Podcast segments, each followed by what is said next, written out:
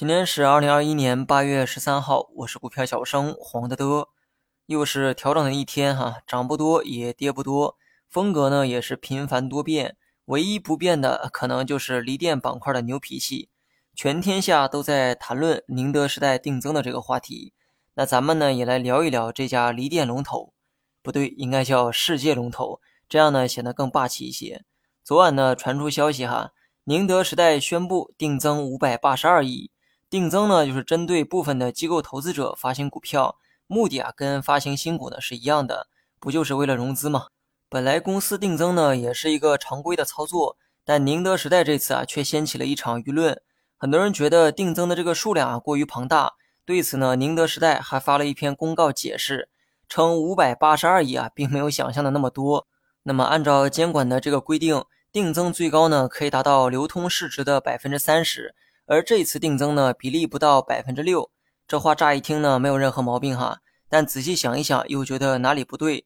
这是用文字游戏把投资者、啊、当成了傻子。投资者判断五百八十二亿太多，是在衡量估值的前提下做的一个判断，而他呢却拿 百分之六 这个数字啊来解释一切。宁德时代目前流通市值呢是一万亿，按比例算五百八十二亿的确呢不到 百分之六， 但是他这个一万亿的市值怎么来的，他好像心里没有数哈，是通过业绩实现的吗？当然不是，而是通过一百七十二倍估值啊去实现的。市场给他这么高的估值，也算是投资者对他的一份信任。现在呢如今却在行情最热的时候选择定增，怎么看都是把投资者的这份信任啊当钱使。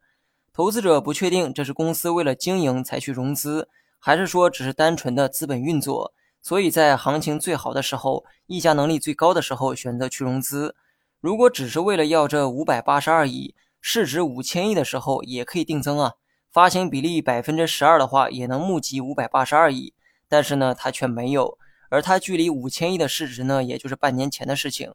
在市场的担忧之下，锂电这个表现呢还是很强硬，果然应了我之前的那句话，人们的炒作习惯一旦形成，那么一时半会儿呢很难去戒掉。最近锂电一直在创新高，我不知道它还能涨多高哈，但我个人呢已经不再看好它了。这次宁德时代的这个做法是我预期上的一个转折点。新能源的赛道呢很长很长，放眼未来呢当然是值得投资，但在这漫长的岁月里啊会经历多次高估和低估的切换，而这一次呢是不断走向高估的过程。疯狂的行情下还能疯狂多久谁也猜不到，但接下来呢即便说有高点，我认为呢那也是兑现的一个机会，而不是追高去投资的机会。